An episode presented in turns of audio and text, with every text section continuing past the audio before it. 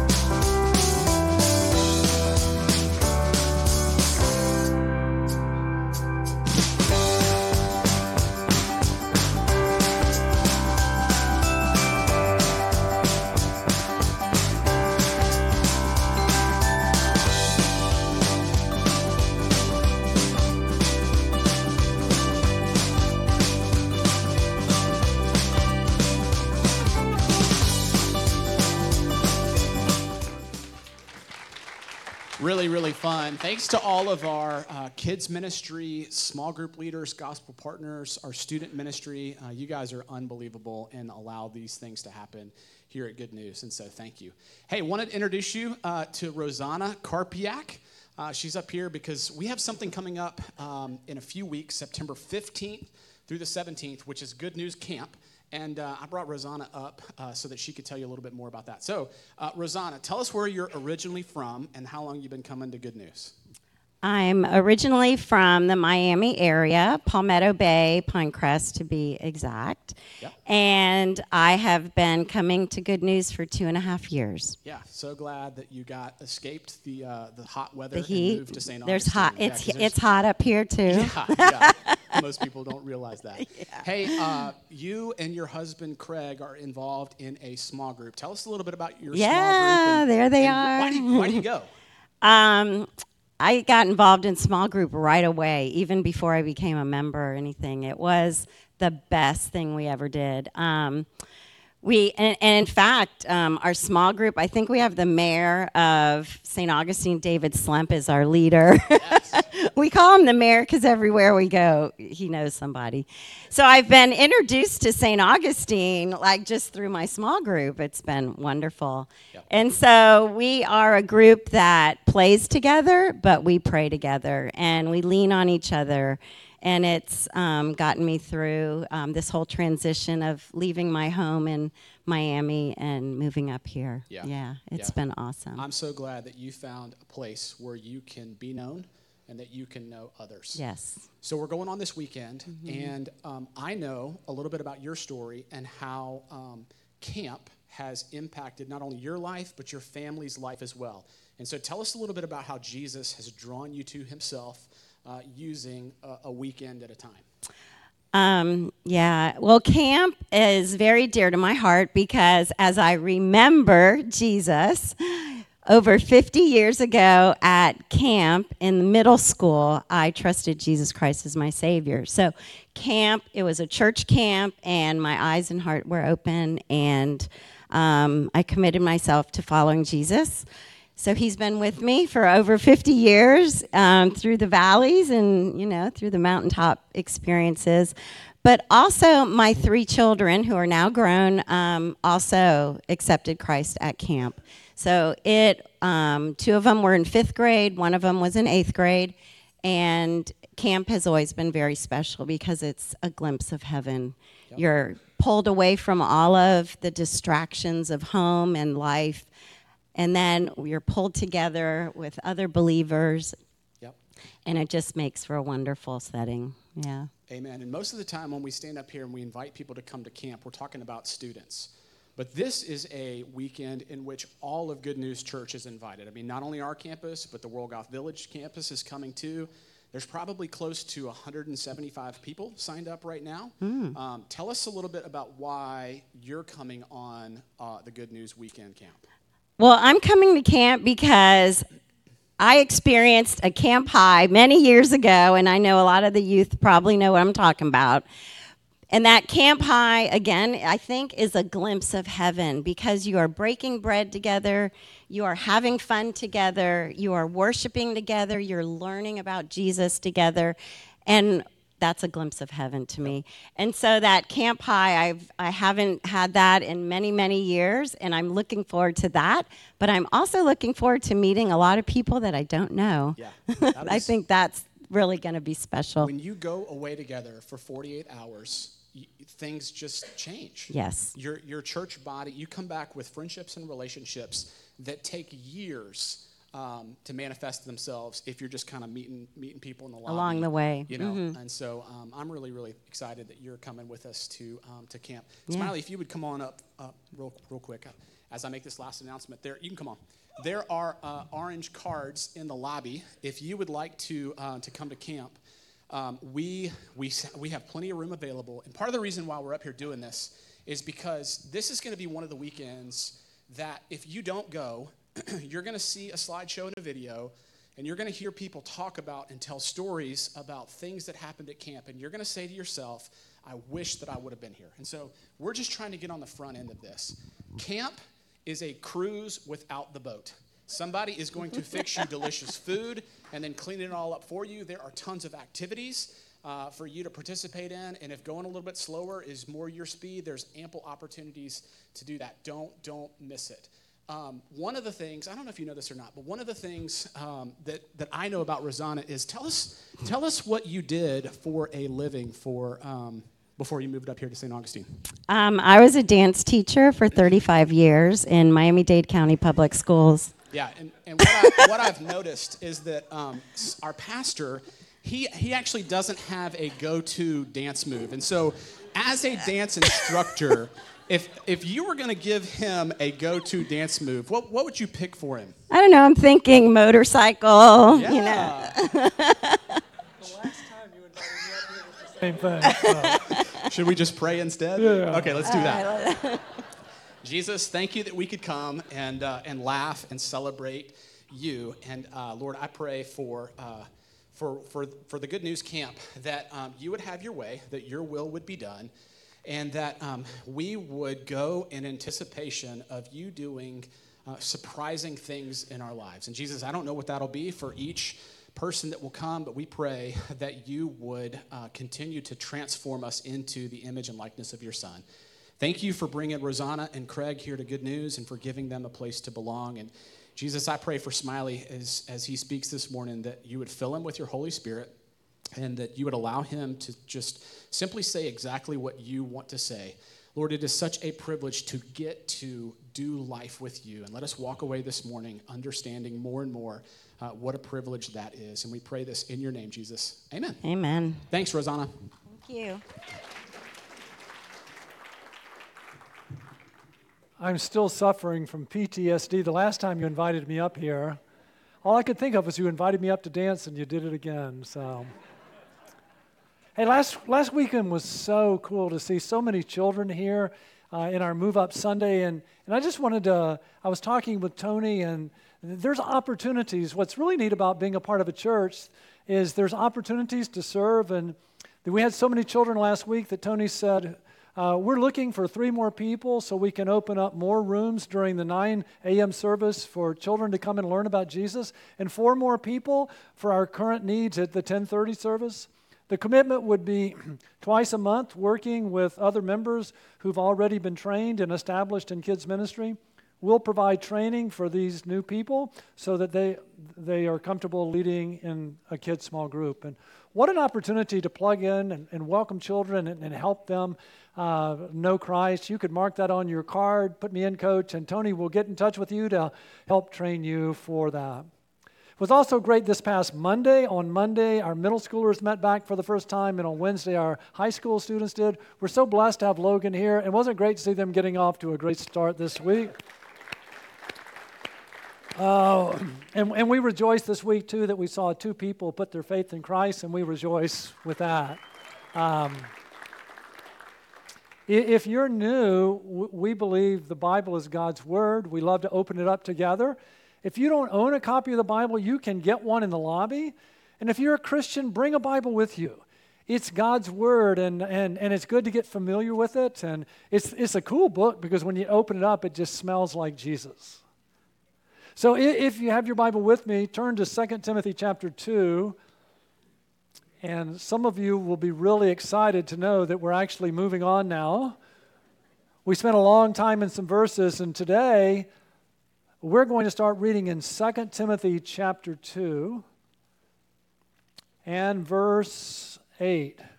Remember Jesus Christ. Oh, I love the word remember, don't you? In a month or so, my wife and I will be married for 42 years. You should approve, applaud her. And she has all these books that all these pictures are in. And I love to get out the book and remember. And remember the first day I met her at Spanish River Park and how beautiful she was and is. And I love to remember that. And I love to look at the pictures of our wedding and remember. And I love to look at the pictures and remember when Lydia, our first child, was born and how special that was. And I love to remember, like when we were together at, at, a national championship game in Miami and with Caleb. And I love to remember when we were together. We were together when our daughter Mary graduated from nursing school. It was so good to have things to remember together. Isn't it great to have shared memory? And then I began to think, you know, I've been doing life with Jesus for 54 years. So many memories. Man, I remember Jesus. I remember the first time I heard the gospel and understood it when the Holy Spirit opened my eyes and softened my heart, and I believed in Jesus, and I invited him in, and he moved in, and I remember and still remember how good it is to be forgiven, how good it is to have a friend. I mean, I have made so many people mad in 54 years. But there's no friend like Jesus, right? Because when he moves in, he says, I'm never leaving. Don't we all long to have a friend who moves in and says they're never leaving? Man, a friend. And, and you know what? He, he's brought a purpose into my life that every day since he moved in, I've had a purpose to my life and I've got a future. It's so good to remember Jesus Christ. and that's what Paul does here. He says, Remember Jesus Christ. And so that's going to be the action step for the, I mean, the, the point for today's message. It's going to be really, really simple. I, I want to teach you how to remember Jesus Christ.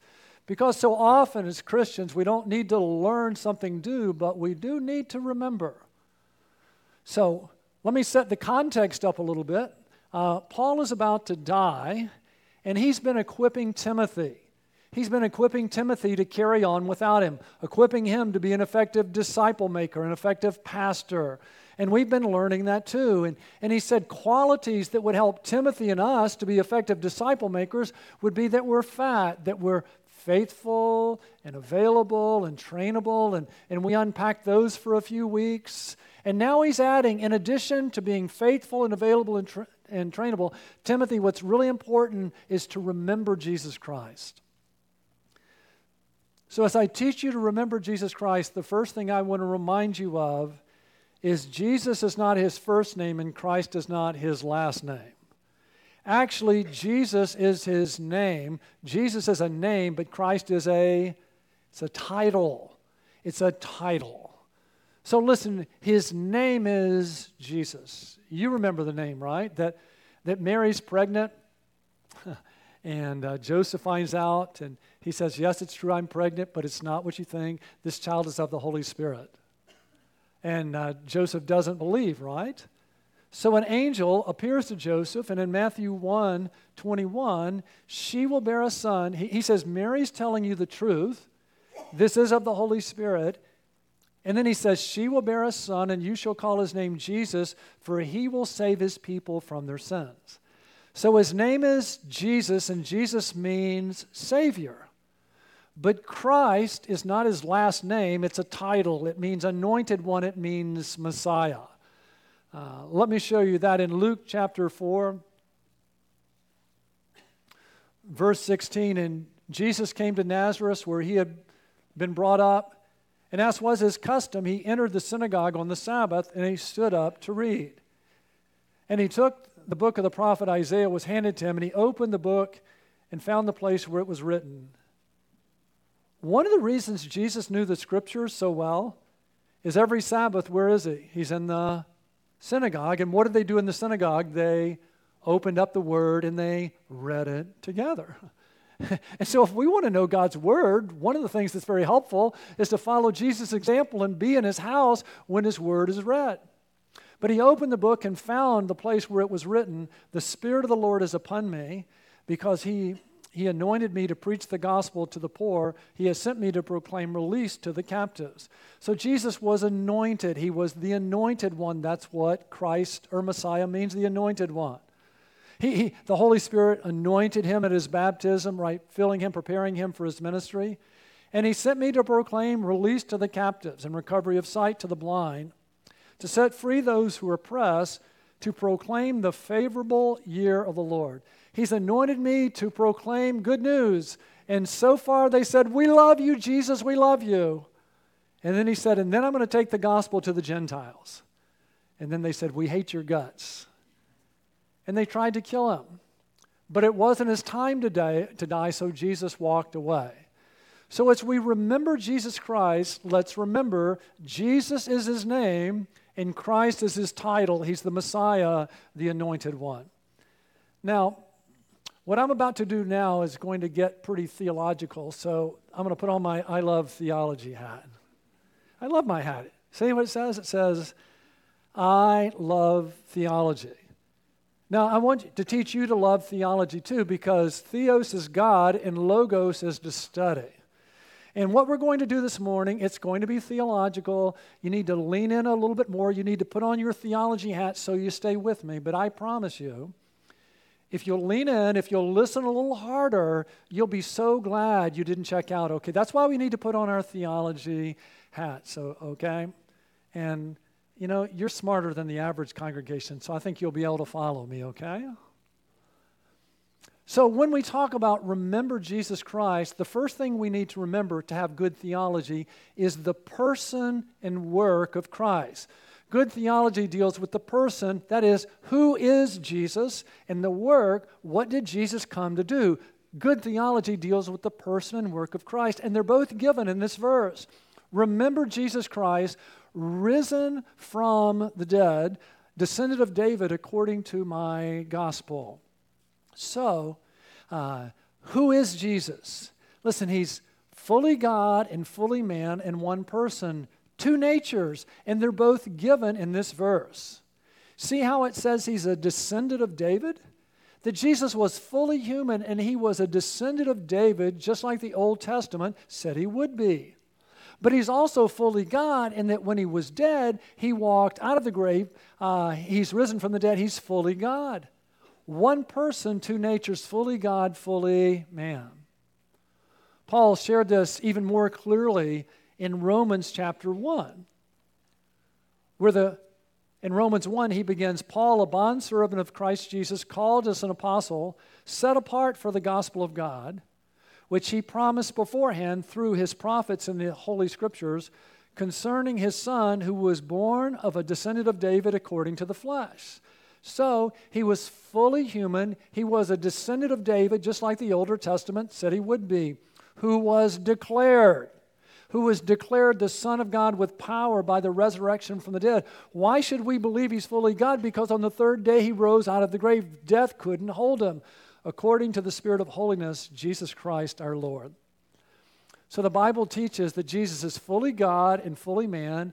And some of you might say, well, you know, why should I believe that? Well, just examine the evidence. I mean, he came into the world in a unique way. He was born of a virgin, that's unique. He lived a perfect life, that's unique. When, when they tried to bring a charge against him, they couldn't find a charge. How long do you think it would take to find a charge that would stick against me, right? Not long. But he was perfect. The miracles that he did attest to who he is. And listen, when they put him to death, he rose on the third day. So good theology begins with who is Jesus. He's fully God, he's fully man. In this verse as well, back to 2 Timothy, we see the work of Christ. When it says he was risen from the dead, it's, a, it's implying how Christ died for our sins. What is the work of Christ? The work of Jesus Christ is to save us from our sins. Huh. The word gospel means good news, but to appreciate that Jesus would save us from our sins, we have to understand the bad news, which is we have a problem called sin. And it's a twofold problem. First, we are sinners. And secondly, we have sinned. It's important to understand that we are not sinners because we sin. We sin because we're sinners. That's our nature. So, again, why should we believe the Bible? The Bible says we're sinners. So, I would just ask you as you look at the world around you, do you see any evidence of the sinfulness of man? Is there? Do you ever stop and think how much of our lives deal with the sinfulness of man? We have police to protect us from one another, right? And, and we have jails to put people in to protect us from others, right? And we have armed forces to protect us from other countries, don't we? And we have guns and dogs and burglar alarms and passwords. Do you hate passwords like me? Why do we have to put a password on everything? Why? Because people are sinful. And listen, it's not just other people, it's true of all of us. In your whole life, have you ever told a lie? Have you? Man, I have. What does that make us? A liar, right? Oh, man, in your whole life, have you ever stolen anything? I have. Have you? You know what that makes us? Thieves, right? In your whole life, did you ever disobey or be disrespectful to your parents? Man, man, I sure have, haven't you? The Bible says we've all sinned against God. That's what sin is it's a crime against God. And we've sinned over and over again. And God is just, and He says what we deserve for what we've done is hell. That's the bad news. But here's the good news God the Son put on flesh, that's who Jesus is, lived a perfect life, climbed on the cross. Our sins were placed on him, and he died in our place once and for all for our sins. And from the cross, he cried out, It's finished.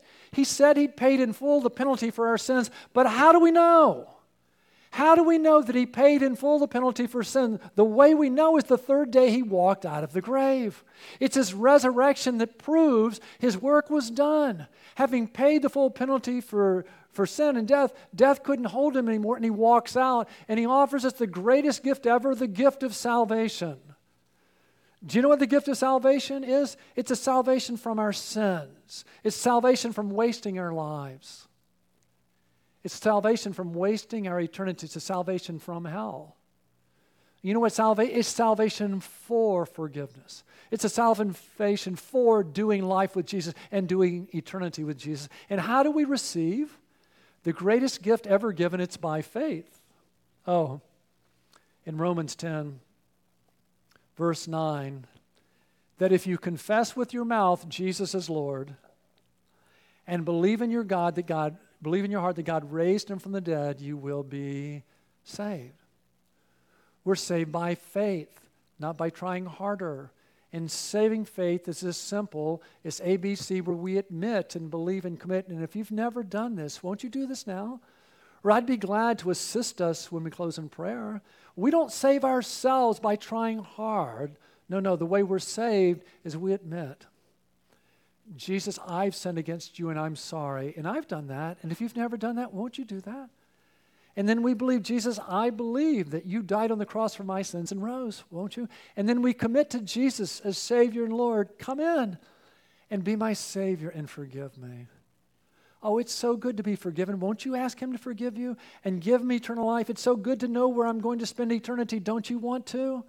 And Jesus, I want you to be Lord of my life and help me be the person you want me to be. Oh, won't you? And if you have, won't you smile a little bit? Did you hear what it says? That if you confess with your mouth Jesus is Lord and believe in your heart that God raised him from the dead, you will be saved. Do you know what good theology means? We're saved, we're forgiven, we get to do life with Jesus, we get to do eternity with Jesus. So remember Jesus Christ. Remember the person and work of Jesus Christ. And notice what he says too. Uh, according to my gospel, you know what he means by that? First, he means that he wasn't taught the gospel by other apostles, he was taught directly by Jesus. But I think also he says, you know, it's, it's, it's my gospel, it's very personal. And, and so I might talk to you about my Jesus because it's personal. And, and, and I, know, I, I know Jesus loves you, but you know what he told me? I'm his favorite. Did you know that? He, he really loves me. He's my Jesus. Is, isn't he yours too? Oh, remember Jesus Christ. For which I also, for which I suffer hardship, the next verse, even to imprisonment as a criminal, but the Word of God is not imprisoned. The next thing I want us to remember is that Jesus Christ is our model for life and ministry, even our model for how to deal with suffering. Paul says Jesus went first, that Jesus had shown him how to suffer, that though he was imprisoned as a criminal, the gospel was, un- was not imprisoned and it was spreading around the world. When we put our faith in Jesus Christ, he moves into us and he says to us, Follow me.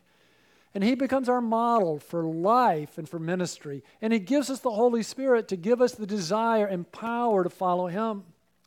And so when we encounter suffering for the gospel, we look and see that Jesus shows us how to suffer. Jesus is the best leader because he never asked us to do what he was unwilling to do. He went first and he shows us how to suffer.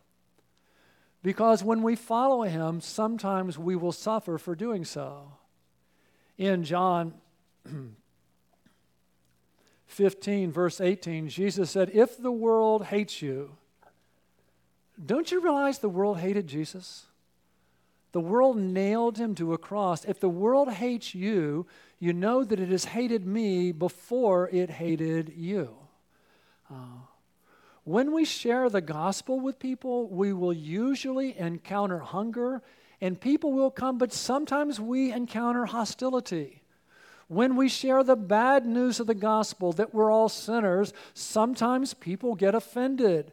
When we share the good news that Jesus welcomes all who put their faith in him, sometimes people are get, they get offended. You mean someone can do that and that and that and just believe in Jesus and go to heaven? Well, even you can do that and go to heaven, right? Oh. Didn't Jesus teach us that in John 17 when he's praying for us? John 17, 14, I have given them your word, and the world has hated them because they're not of the world, even as I am not of the world. Sometimes Christians tell me, Smiley, I, I, I don't fit in here. We're, we're not supposed to.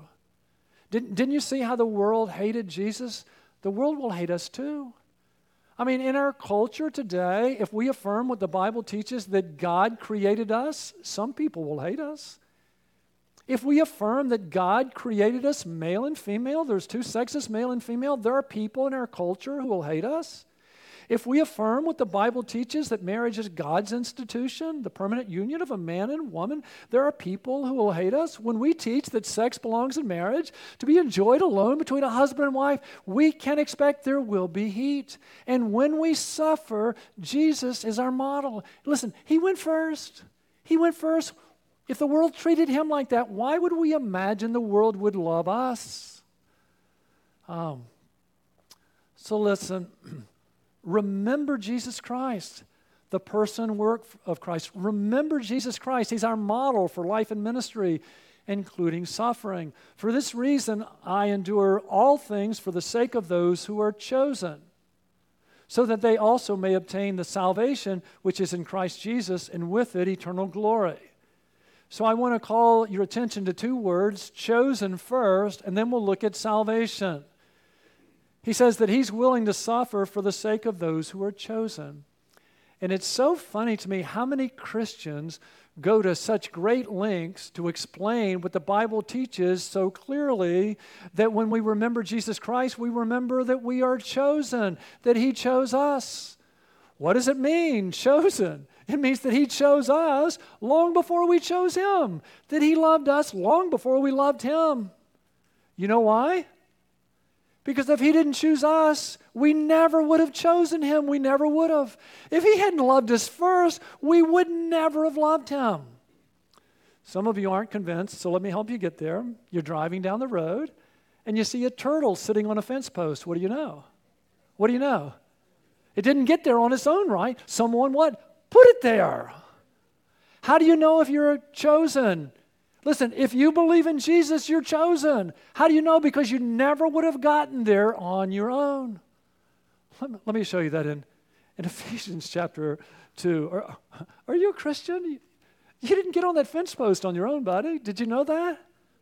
In Ephesians chapter 2, verse 4, for by, but God being rich in mercy. Mercy is God's love shown toward the helpless. We were helpless. God showed us mercy. But God, being rich in mercy, because of his great love with which he loved us, even when we were we were dead. What can dead people do? Stink, right? They can stink. When we were dead in our transgressions, God made us alive together with Christ. By grace you have been saved. God loved you so much that He sent someone to share the gospel with you. But He also sent the Holy Spirit to raise you from the dead and open your ears so you could hear and understand and believe. How do you know you're chosen? Because you're alive. Remember Lazarus? Remember, Lazarus had died, right? He's in the tomb, what, four days? The King James Version, what, he stinketh?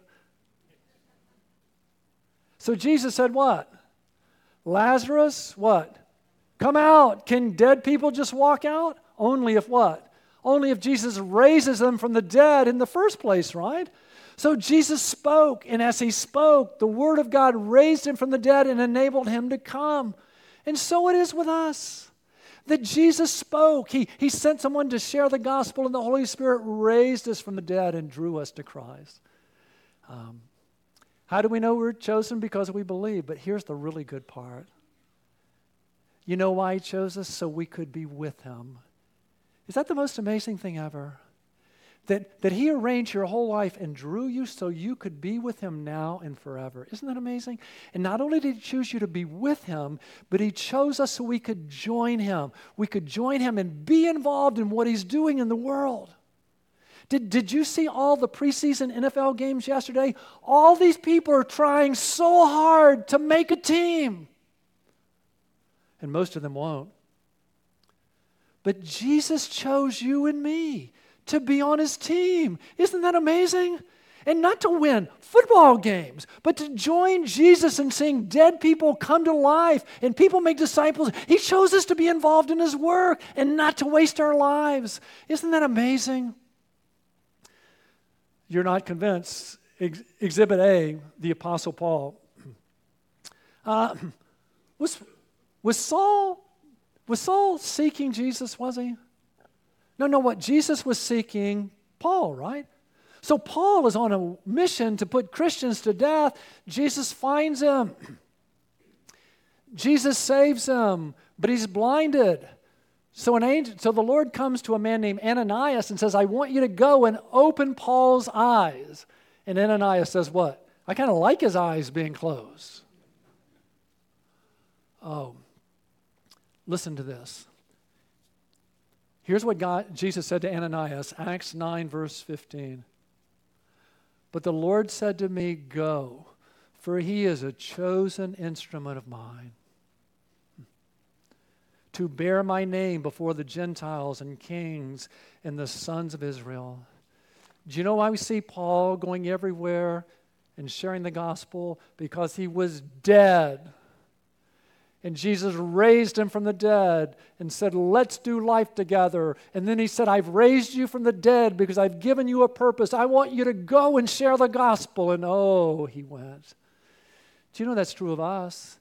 That Jesus has raised us from the dead. He's called us to himself. Yes, that we would enjoy him, but he's got a purpose for our lives while we're here. He's chosen you so that you could go where you live and work and play and share his name. That's exhibit A. Still not convinced? Let me give you exhibit B. Exhibit B is in 1 Peter chapter 2, verse 9. But you are a, a chosen race. Ah. I mean, isn't that cool? Someone wanted me. Someone wanted me. His name is Jesus. He didn't want me to waste my life in eternity. He chose me and He chose you. Why? But you're a chosen race, a royal priesthood, a holy nation, a people for God's own possession. He chose us to be His to enjoy Him forever, and also so that they may proclaim the excellencies of Him who has called you out of darkness into His marvelous light. He's chosen us so we could go out and share the good news with others. That listen, God has called me, He's given me life, He's drawing you to Himself. For you were once not a people, but now you are the people of God. You had not received mercy, but now you have received mercy. Isn't that cool? We were dead dead, dead. And Jesus loved us. He chose us. He called us to himself. He raised us from the dead so that we could do life and eternity with us. And then while we're here on earth, He has a purpose for our lives. He wants to send us out to share the good news with others. That's why I love theology. It's, it's so, so good. Oh, the other word that I wanted to bring out to you in here was the word that's chosen, but I wanted to bring out the word salvation salvation because I don't think we appreciate that word. And so I'm going to help you understand what salvation means. Uh, many of you have seen this, but I want to get out my umbrella of, of salvation. You know, you have an umbrella, it's all folded up, and then you lift it up, and there's all these panels, right? There's all these panels that make up the umbrella. The word salvation is uh, it's an inclusive term. It, it, it's inclusive, it's many faceted. Listen, salvation includes justification, adoption, sanctification, and glorification. I know those are big words. That's why we put on our big boy hats. I love theology, right? So I'm going to help you understand why it's important to understand justification and adoption and sanctification and glorification so you leave here rejoicing at what it means to be saved that you leave here, that you have to share everyone what you learned today about how great is our salvation. Starts with justification.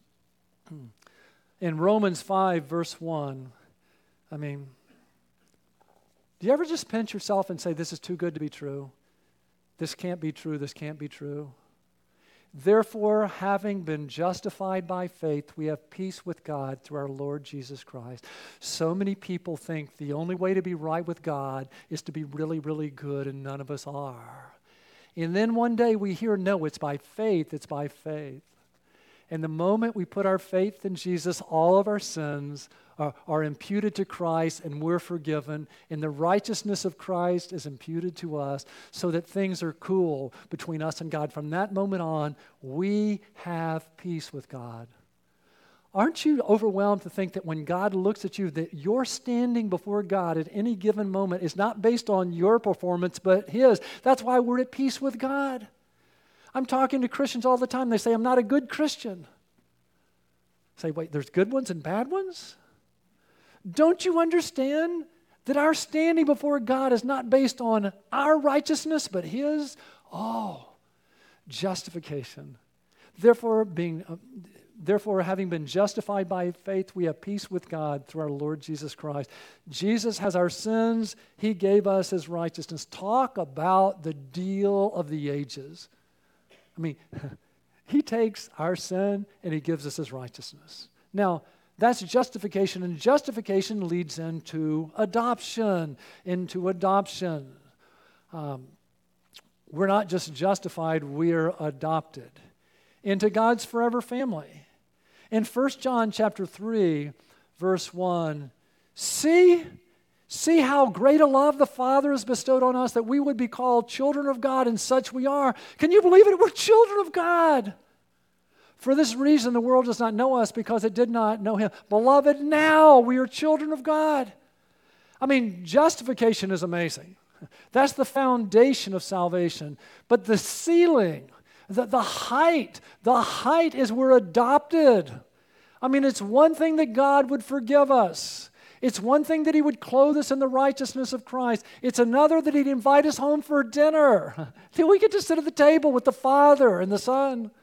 It's another thing that He would give us His name. We're children of God. It's another thing that He would say we can call God Father. We can call Jesus our big brother.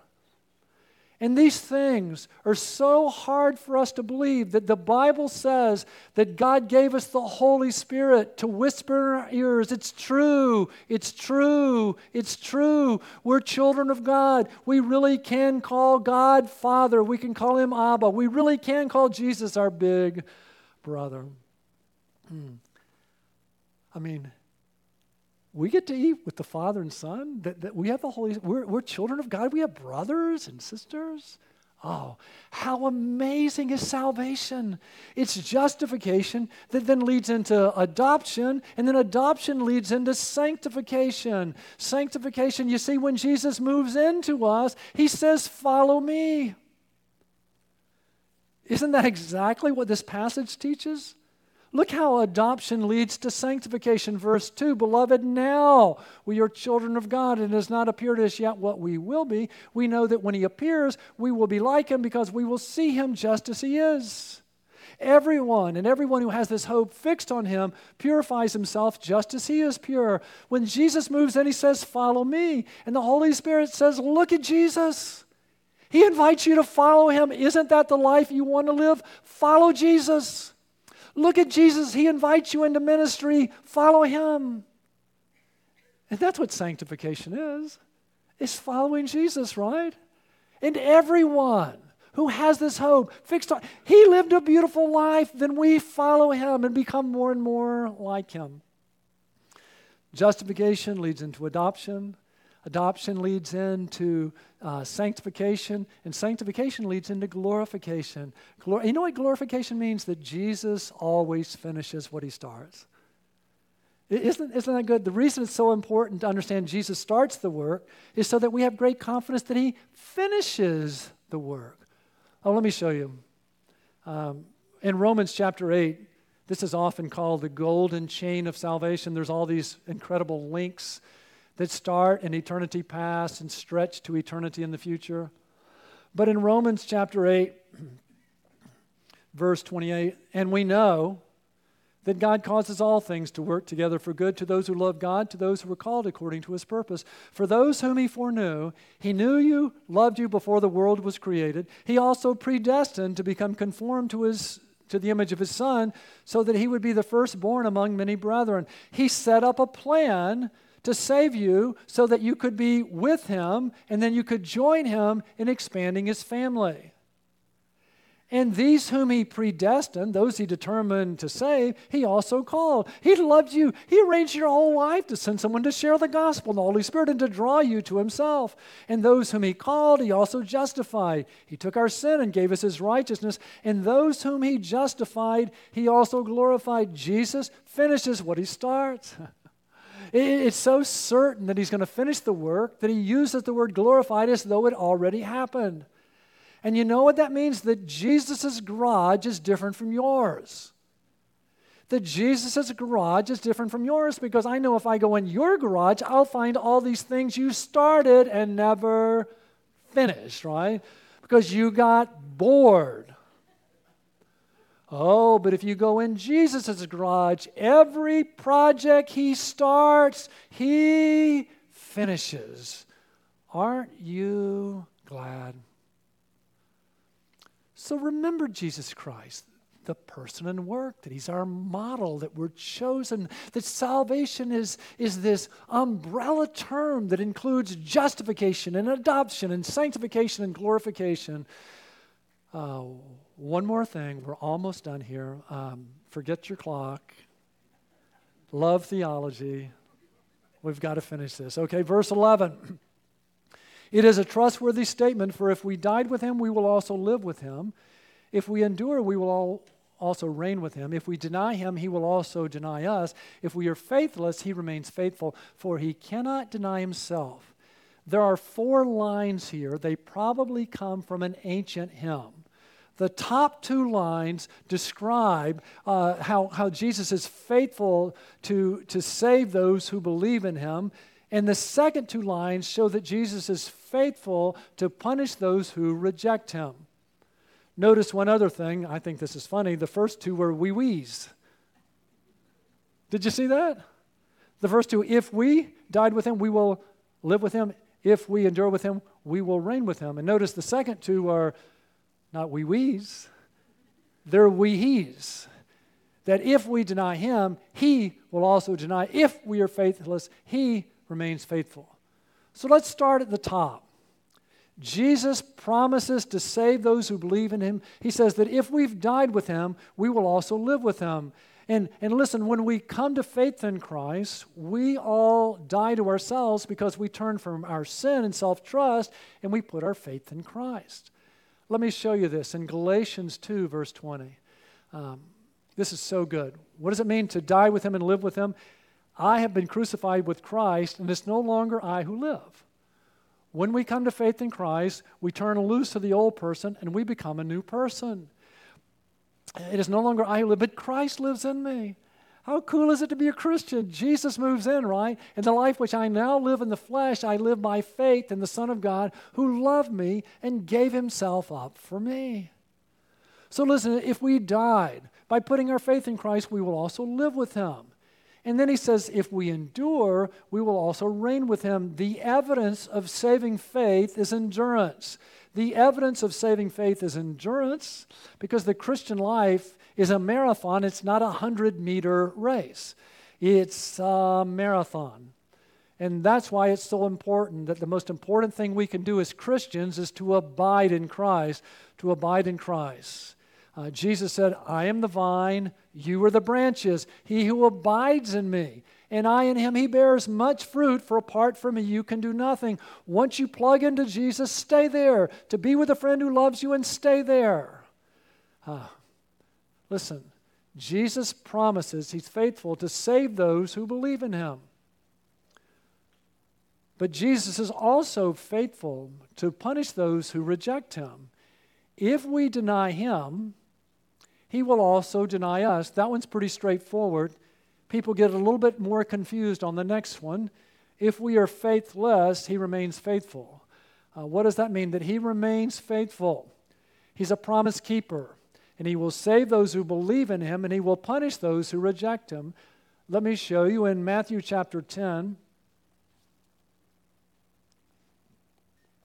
Jesus said, Therefore, everyone who confesses me before men, I will also confess him before my Father who is in heaven. Uh, a lot of people come to discover good news. We're going to invite you up and take vows in front of people. I, I don't want to be in front of people. It's important. Jesus said, What? That if we confess him before men, then he would confess us before our Father who is in heaven. And this is a friendly crowd. If we find it difficult to confess him before a friendly crowd, how will we do before an unfriendly crowd? But notice the next thing that he says. But whoever denies me before men, I will also deny him before my Father who is in heaven. Just like Jesus is faithful to his promise to save those who confess him, he's also faithful to punish those who don't. You see, Jesus is not like many of us as moms or dads, Because I see this all the time. I'll see a dad say, Johnny, come here, and Johnny doesn't come. And then the dad says, Johnny, on the count of three, you better be here. And then the dad goes, one, two, two and a quarter, two and a half. And you know what? Johnny never comes. And you know what? He never follows through. That's not like Jesus. If you want to know what Jesus is like, look at the ark, look at the flood. Because Jesus promised those who got on the ark, when God's wrath fell, they would be saved. And it's true, right? Those who got on the ark, what happened? They were saved, right? But God warned people that those who did not get on the ark, that when God's wrath fell, they would perish. And those who didn't, He followed through, didn't He? And so it will be at the end. That's why it's so important we remember Jesus Christ. Now, after all this, remember Jesus Christ, I bet you can't uh, guess what our action step is going to be this week, huh? This is the simplest message you will ever heard. It's just three words, the whole thing. Remember Jesus Christ. How do we do that? That means on the first day of the week, we gather together. You know why we gather on the first day of the week? That's the day Jesus rose from the dead. So every Sunday when we gather together, we remember Jesus together. Isn't it nice to know there's other people who believe he rose too? We remember him together. And that's why I encourage you in the morning to get up and spend time with Jesus because the most important thing we can do when we get up in the morning is to remember Jesus Christ. And then as we head out the door to school or we head out the door to work, the most important thing we can do is what? To remember Jesus Christ, that He's our model for life and ministry. And so, as we get up and spend time with Jesus this week, let's remember what we learned. Let's remember that Jesus is God who became a man to save us from our sins. And let's remember He's our model for life and ministry, even suffering. And let's remember we're chosen to be with Him and to spread the word. And let's remember salvation is an inclusive term. And let's remember He's faithful, both to His promise to save and to punish. Oh, I would really love you this week that you would, when you spend time with Jesus, you would get out your umbrella, you know, your umbrella of salvation, put it up. You know how you have the umbrella? And here's what I would love for you to do. Oh, Jesus, thank you for the greatest exchange ever.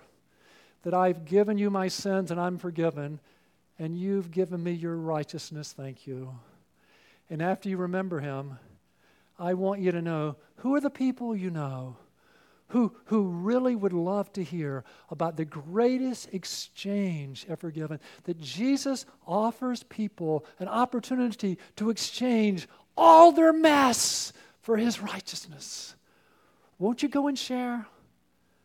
And then I want you to remember adoption. Oh, Jesus, thank you Thank you that I'm a part of your forever family. Father, I'm thankful that I have a father. Jesus, I'm thankful you're my big brother. I'm thankful I have brothers and sisters. And if you remember him, I want you to think who are the people you know who are lonely? Who do you know who would love to hear how, how Jesus wants them to be a part of his forever family? Won't you go and invite them? Oh, and then when you get to sanctification, Lord, thank you. Thank you that when I believed in me, you gave me the Holy Spirit, that you have given me supernatural power and desire to follow after you. And as you thank Him for sanctification, who do you know? Who do you know who's struggling with pornography or alcohol or drugs? Who do you know? And they're struggling so hard and failing. Wouldn't they love to know what you know? That when you believe in Jesus, that not only does He forgive us, but He gives us the Holy Spirit to give us the desire and power to walk out of our sins. Who do you know? Won't you share? Don't keep Him to yourself. Oh. And then when we get to glorification, won't you say, Lord, I am so thankful I am so thankful you finished what you start. So, so thankful, man. Won't you thank him? But who do you know? Who do you know who's so discouraged? Who do you know who's so down? Wouldn't they love to know that when Jesus moves in, he always promises to finish what he starts? Oh, this week when we remember Jesus Christ, let's thanks be to God for his indescribable gift. Let's thank him. And then let's let that tell us our, tell our face. Can you imagine if we woke up this week and we just looked at an indescribable gift and we told our face and we went out? People would say, What happened to you? What happened? And you could say, Man, I have received an indescribable gift. And just stop. What are they going to say? What is it? What is it? Well, it's indescribable. Well, try, try. You can do it. You've been taught, right? I love theology, right? I mean, imagine. You see, Jesus offers us the greatest exchange ever. We can give him our sin, and he gives us his righteousness. You know what? Jesus invites us to be a part of his forever family. Do you long for a family? Do you know Jesus doesn't say try harder? When he forgives us, he gives us the Holy Spirit so we can change. And you know what else? When Jesus starts, he always finishes. Wouldn't you like to receive an indescribable gift? You can, you know. You really, really can. Let's pray.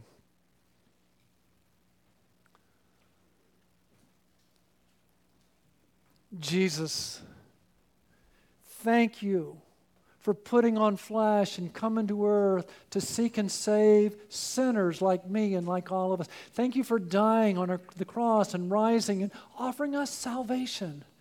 If perhaps for the first time today you've understood that salvation is a free gift, that we don't work for it, we receive it, won't you receive the gifts? Won't you put your faith in Jesus? Won't you tell him, Jesus, I've sinned against you and I'm sorry?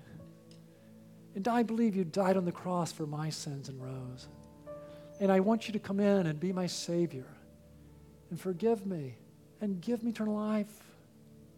I want you to be Lord of my life. And help me be the person you want me to be. Well, if you've prayed that for the first time, way to go. Way to go. Won't you mark that on your card? We'd love to celebrate with you and pray for you. Tell someone, it'll make Jesus more real to you. And Lord, I pray for all of us who have received you that today would help us to remember Jesus Christ, to remember the indescribable gift. Lord, thank you for choosing us to be with you. Thank you for choosing us that we could be a part of what you're doing in the world. Lord, keep us from wasting our lives. Oh, Lord, may we remember your indescribable gift this week. May we thank you. May we smile. And may we share with others the greatest gift, an indescribable gift, the gift of salvation in Jesus Christ. For we pray in Jesus' name. Amen.